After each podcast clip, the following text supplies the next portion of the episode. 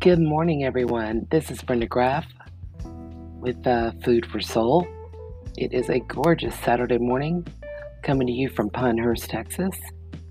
Um, it is uh, October 3rd, and we are officially in fall. Um, it's so cold this morning, I actually had to put on pants. I uh, I know it's going to warm up, you know, later this afternoon into the 80s, but um, it's it's a nice day, a really nice day, a perfect day, as a matter of fact, to to take a walk in the park. Um, I was thinking this morning after a few minutes of visiting the news, and I say a few minutes, a few short minutes, um, because I, I wanted to stay in a frame of mind that would be conducive to a good day, if you know what I mean. I had sat there and thought about, you know, um, it's like I, I, I know so many people right now that are um, going through a lot, you know, with this entire COVID pandemic. Um, some that are that have just that have absolutely not been able to leave their home in the past eight months. Uh, they've been um, without family. And I, I know one particular, uh, which is a good friend of mine. She's uh, actually, uh, her name is Miss Devi. She is going to be 99 years old uh, this coming up, uh, uh, well, in about a week and a half. And she's been stuck in her residential home that's assisted living now for going on eight months. She is, uh, she's actually only been out one time during that entire time. And if she is to leave the place to go visit with family um, or just even go out, then she's got to be quarantined for 14 days. And she was already quarantined for several weeks and she didn't want to have to go through that again. But when I show up to visit her at her window, I either find her playing her keyboard or reading her Bible or doing a crossword. Um, I never find her feeling sorry for herself. Um, she actually calls and checks on me. um, it's like, who does that? You know, um, of course, I do call and check on her. Um, she has a cell phone, which sometimes, I mean, if she doesn't put her hearing aid in, she can't hear it. So we often miss each other's calls. However, she is one of the most precious, uh, encouraging, and influential people in my life. Um, when I catch myself uh, being afraid, as many of us have, I mean, let's just admit it. If we're not fear of COVID, um, then we're fear of our the you know our financial futures, whether it be you know through job loss or possible. I mean, when we look around and we see companies and businesses closing down still, even after this great opening that we just had, um, there's a lot of uh, bankruptcy happening right now. Um, the future just is so uncertain. But every time I, you know, I talk with Miss Debbie, and we discuss, we, we don't discuss a whole lot of this, but she always directs me back to trusting God. Of course. Who else am I going to trust? um, but it, it's so hard sometimes to trust something that's intangible. And so you know, when somebody's going through a difficult time, it's easy, you know, somebody, especially a believer, will say, hey, you just need to trust God. And mm, it'll all work out. Trust me. Well, what if it doesn't all work out? Um, and, and believe me, I, I've been in situations where things just didn't work out very hard situations uh, throughout the years. And the only thing I, I have to remind myself, as, as Miss Dovey would share with me, but she's a widow, she said that when she felt her times, um, alone, and frightened, she would just ask Jesus to hold her. And it was especially after she had lost her husband. And every time she tells me the story, she cries. But she's not crying because of her loss. What she explained to me is she cries because she felt him literally hold her. She said, Nobody believes her. I said, Miss Debbie, I believe you. Um, I'm finding out these days how important it is, um, more now than ever, to not walk around living in a fearful mode. Um, it steals your joy, it steals your health, it steals your sleep. Um, it steals your other senses. Um, it overshadows uh, love, patience, kindness. I, have to bring up kindness because um, we had a faith walking um, group yesterday that uh, we talked about this. Uh, the whole subject was on kindness and, and how do we show up and be kind during a time like this when it's so challenging to be kind. Um, it's you know we if if we are in fear then we are walking around with a constant flight mode you know fright or flight and we're destroying the good chemicals, the endorphins that are supposed to um, bring on those happy feelings and heal our bodies naturally. Um, and it's we really have to find strategies, you know, right now that um, can help us when we get in those modes. Um, we can't get stuck there. Uh, if, if you stay in a constant state of fear, it ultimately drives you into so much isolation that it it just magnifies. It's it's like a cancer. It just takes over all your thoughts, your entire being. It takes over your schedule because then you begin scheduling things around your anxiety. Um, you schedule. I mean, I, I don't know about you. I know me personally. I have experienced panic attacks um, in the past. And in the past eight months, there was a period of time, at least in the first four, that it was excruciating, humiliating, embarrassing, um, just out of the blue anxiety.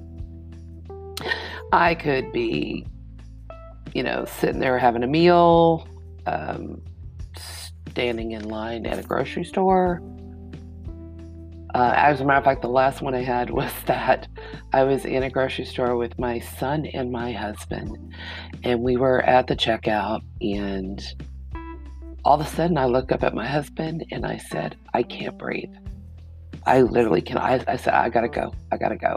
Like, he was like looking at me like I was insane. I was like, I've got to go. And he saw as soon as tears hit my eyes, he knew I was having a panic attack.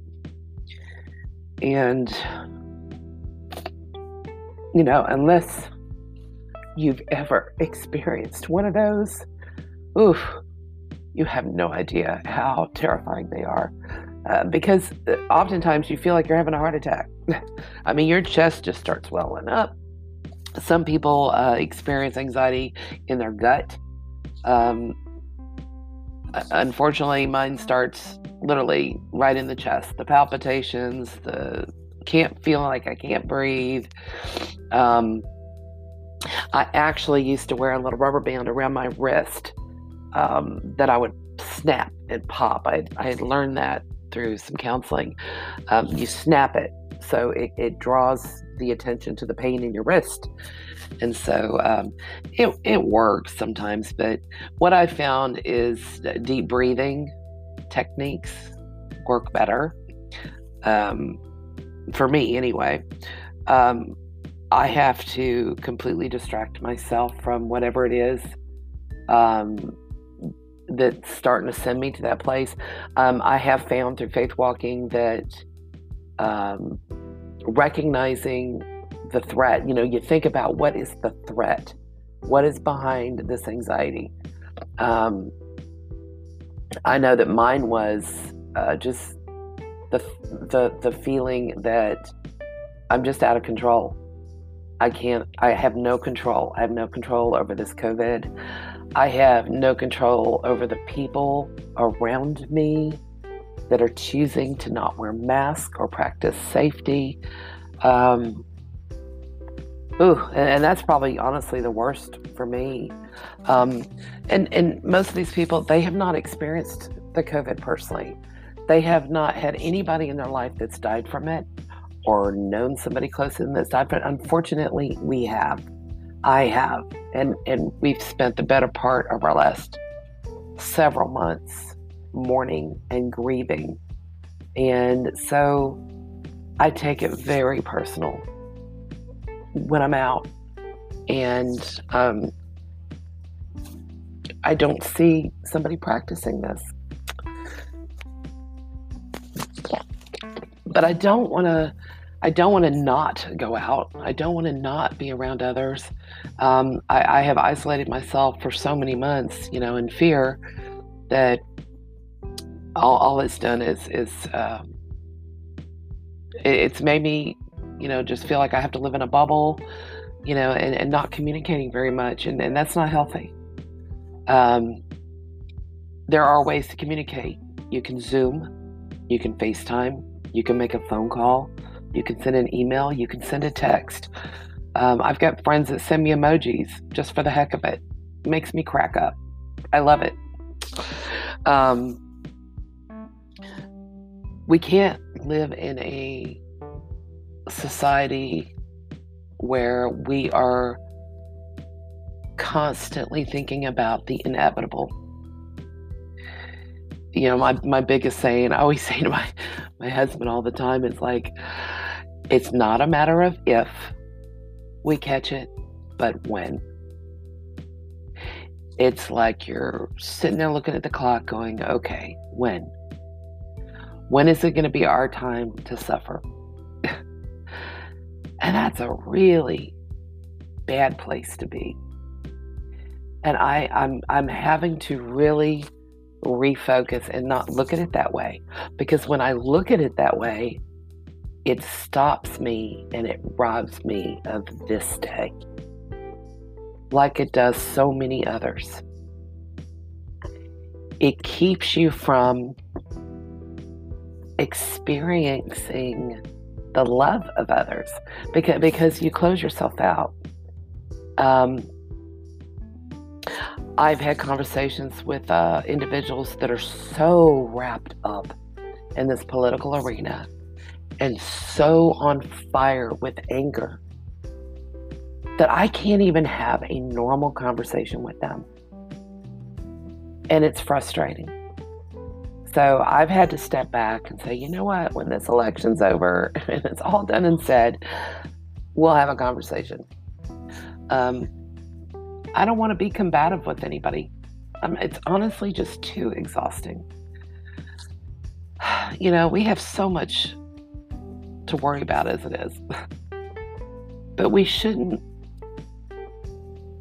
spend our spare time or our free time bringing more worry to the table. Um, so I don't know where I'm going with this. where I'm going with this is about fear. We got to stop living in fear. And I'm speaking to myself too. Um, I have to share something that is funny. I had two two days in a row. Um, I, I had to go to the market to get some items, and the first day I was having a pretty good day. Um, I went to the blood center uh, to get some blood, and uh, it's part of my uh, phlebotomy therapy that I do uh, for a condition. But I had, I really enjoy going. No, I don't enjoy the needles, but I enjoy talking and visiting with the phlebotomists and the nurses and uh, the staff. It, it's it's it's an outing for me. I get really excited. So I was in a really good mood. And then I had gotten to meet with my daughter, who I hadn't seen in months, and it was so refreshing. I mean, of course, we had to wear masks and keep our distance, and um, of course, at the end of the day, hug. Something I had desperately wanted to do for so long. I was in a great mood. We get in the grocery store and all's good. We get up to the register, only had a few items. I I had asked the cashier, I said, Do you mind, you know, just cleaning your hands before you run my transaction? And I asked it in a very polite way. But the response back was very um, rude, very ugly. And let's just say, Brenda Graff had to be put in timeout because my reactive, anxious self just blew up. and I grabbed my items and left the cashier and went to hunt down a uh, manager. So, needless to say, I got my stuff taken care of. Um, I'm I'm certain the girl did not get fired. Um, she did get reprimanded for her comments that she made to me, but it was it just it made me feel discriminated. I became very I felt violated. I felt discriminated against because I just wanted her to clean her hands. I didn't want somebody to make fun of me because they felt I was being paranoid. I didn't want I just wanted to get my stuff and get out of the store, honestly, and go home. I was tired. It had been a very long day and it was a very long drive. It's about an hour away from my house. So, needless to say, um, I got myself so worked up. I, all I did was exhaust myself, and it didn't really, it really didn't fix anything. So, um, anxiety is exhausting. Living in fear is exhausting. Um, this is the funny part. The next day, I had to go to the market. Oh my goodness. I'm practicing from the time I leave my car. I got my mask on. I clean my hands, um, not just for myself, but I do it for others. Um, when I get to my cart, even though they've probably sprayed it, I carry some extra, you know, alcohol spray, sanitizer. I clean it myself. I'm thinking, okay, it's all good. I get my three little item, three or four little items. I get up to the register and I have to use a scooter in the store because I have a, a messed up ankle. And I get to the register, and apparently the cashier, I don't know if she just forgot to put my groceries in my cart after I paid or just, I don't know. So I, I kind of tried to scoot around to get the stuff myself. And oh, by the way, she did clean her hands. She did it, did it with no hesitation at all. I loved it. So she um didn't ha- she didn't even hand me my groceries though so i'm like okay no big deal. But one of them was uh, a big 32 uh, case of, of water which was a little difficult for me to pick up and these two sweet elderly ladies that were standing there reached over to grab my groceries and put them in my cart. And i immediately put my hands up. I was like nope nope nope I got this. I got this. And then they they were kind of startled. I said I said I'm so sorry. I said um, I, am just trying to be really careful. And one of them just shook her head. Oh yeah, that's right. It was like wow. Um, you know, we both kind of looked at each other like this is odd. You know, we we can't even touch each other's stuff. You know, want to help one another. And I did, I did tell them. I said, you know what? I appreciate this so much. I said, you know, this this is was such a kind gesture. Okay, so I get to my car and I'm thinking, man, this really sucks. this sucks. I shouldn't be afraid of somebody touching my groceries. Um, I'm going to probably have to wash them when I get home anyway, but so I'm, I'm sick of this hands off living, you know. I get to my car. I'm laughing because I'm sitting there thinking, okay, whew, I made it through the store. There's no scenes. Uh, nobody sneezed and coughed on me. I go to put my stuff in the back of the trunk. and this elderly man gets out of his vehicle with his mask barely hanging on his face and grabs my groceries and start putting them in the trunk for me. and I started to tell him no, but I just looked up. I looked at him and I, I said, Thank you so much, sir. I, I appreciate it. He goes, Well, I needed your scooter. I was like, Okay. So I shut. I actually, I actually cleaned the the the handles for him. I, I said, "Well, here, I, since I just used it, I'll clean it." And he goes, "Oh, thank you." So I get in my car and I, I just kind of looked up at God and go, "You know what? You really must have a sense of humor because I I think He's trying to make me get over my fear. I really do. I I, think that it, it's just." it's like what can i do i mean it's like the guy who i don't know if you've ever seen the youtube videos it's hilarious where the guy's in the bathroom scrubbing his hands with the uh, antibacterial soap and then he looks at the faucet that he just touched and washed his hands and turned off and he's thinking oh no my hands are contaminated again so he goes to wash his hands again then he looks at the soap and washes the soap and then um, tries to find a paper towel to dry out. It's like everything he was touching goes to touch the door handle and then realizes, oh no, my hands are contaminated again. And then he falls to the ground like crying. It's like there's just it's it's it's a no win win almost. You're darned if you do and darned if you don't. So, um, but I don't want to live like that. I still believe we need to take precautions. We can still live our lives and quit expecting the absolute worst. That that's me. I'm a I'm such a realist. You know, it's like okay, I, I and, and I'm a fact finder.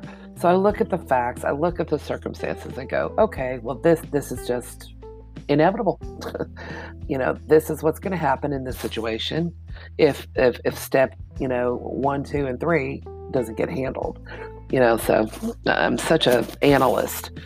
Um, so it's it's a little hard for me to just you know blow things off like most people do but i've also been in those situations where um, oh my gosh i remember when i was a child oof and i would get in trouble and my mother would say just wait till your father gets home. We've all had those moments i'm sure. Back in my day we got spanked. Not just spanked, we got paddled. So, um, my dad's favorite thing would be I'll let you go pick out the belt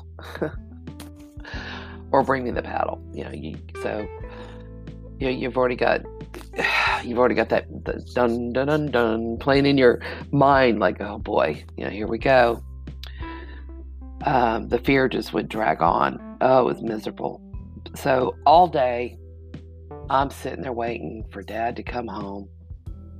And I'm laying in my bed, praying and hoping to God he does not wake me or he, or he doesn't tell me to get out of bed. I'm hoping and praying that he has enough mercy to just think I'm asleep and leave it, leave it, you know. Oh, but no. Mm-mm. He woke up my butt, would have me go get the belt. Because sometimes the paddles got broken. so we'd have to go pick the belt. He'd say, pick the thin one.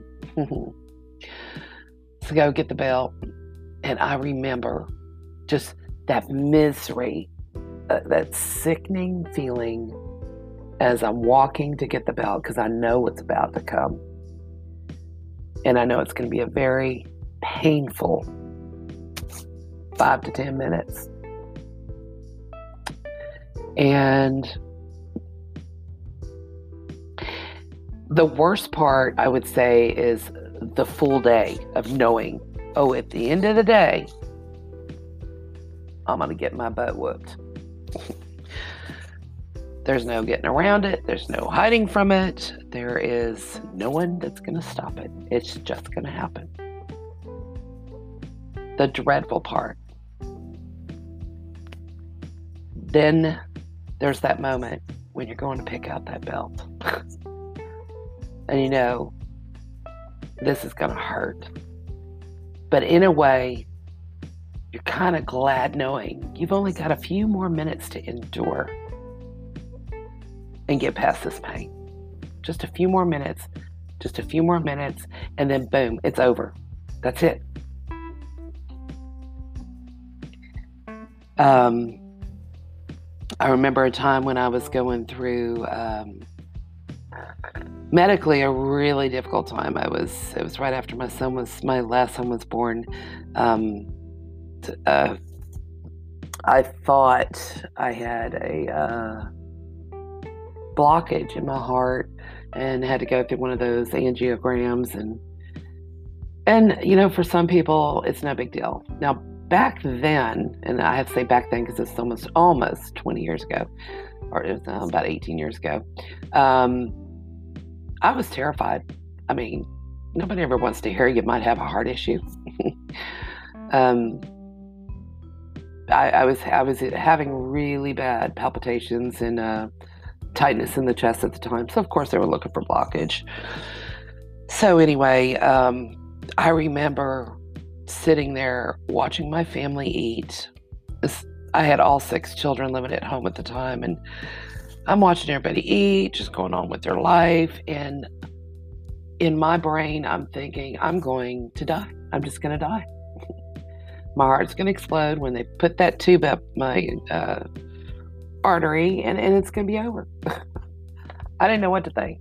And then if I wasn't going to die then, I was going to die, you know, soon from, you know, major heart issues. Well, obviously I'm still here. but I just remember the fear, that that, that horrible fear.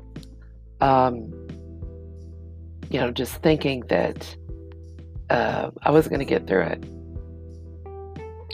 It was the same way when I was diagnosed with cancer, when my son was uh, six weeks old my youngest. And I remember sitting in a rocking chair, literally all night, holding him, staring at him. It didn't matter how exhausted I was. And my one of my favorite movies is Con Air.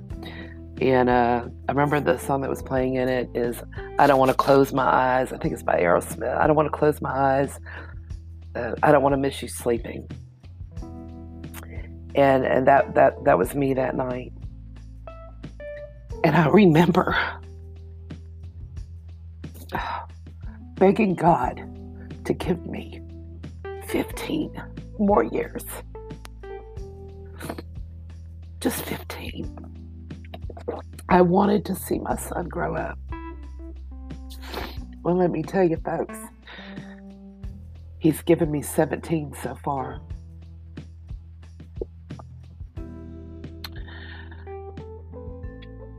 I say this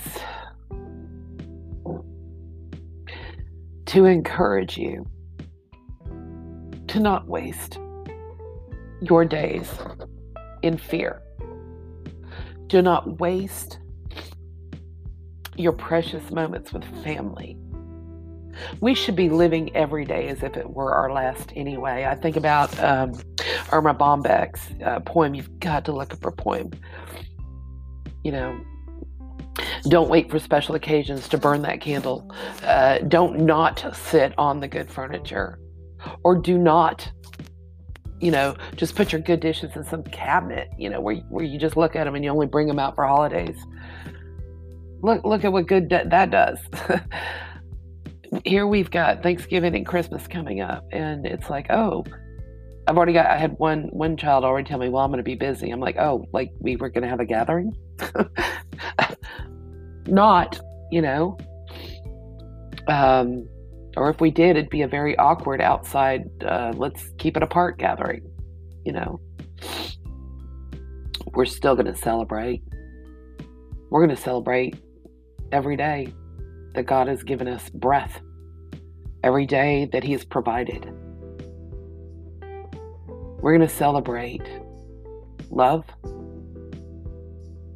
and each other as much as possible. I want to share a poem with you um, I ran across this morning. Uh, it's by Emily Dickinson. It's called The Inevitable.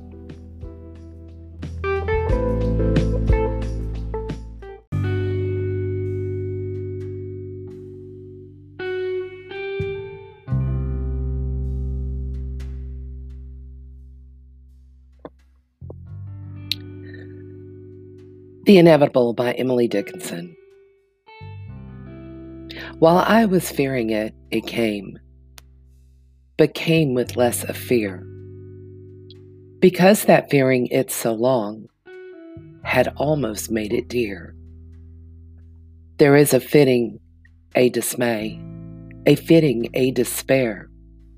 Tis harder knowing it is due than knowing it is here the trying of the utmost, the morning it is new, is terribler than wearing it a whole existence through.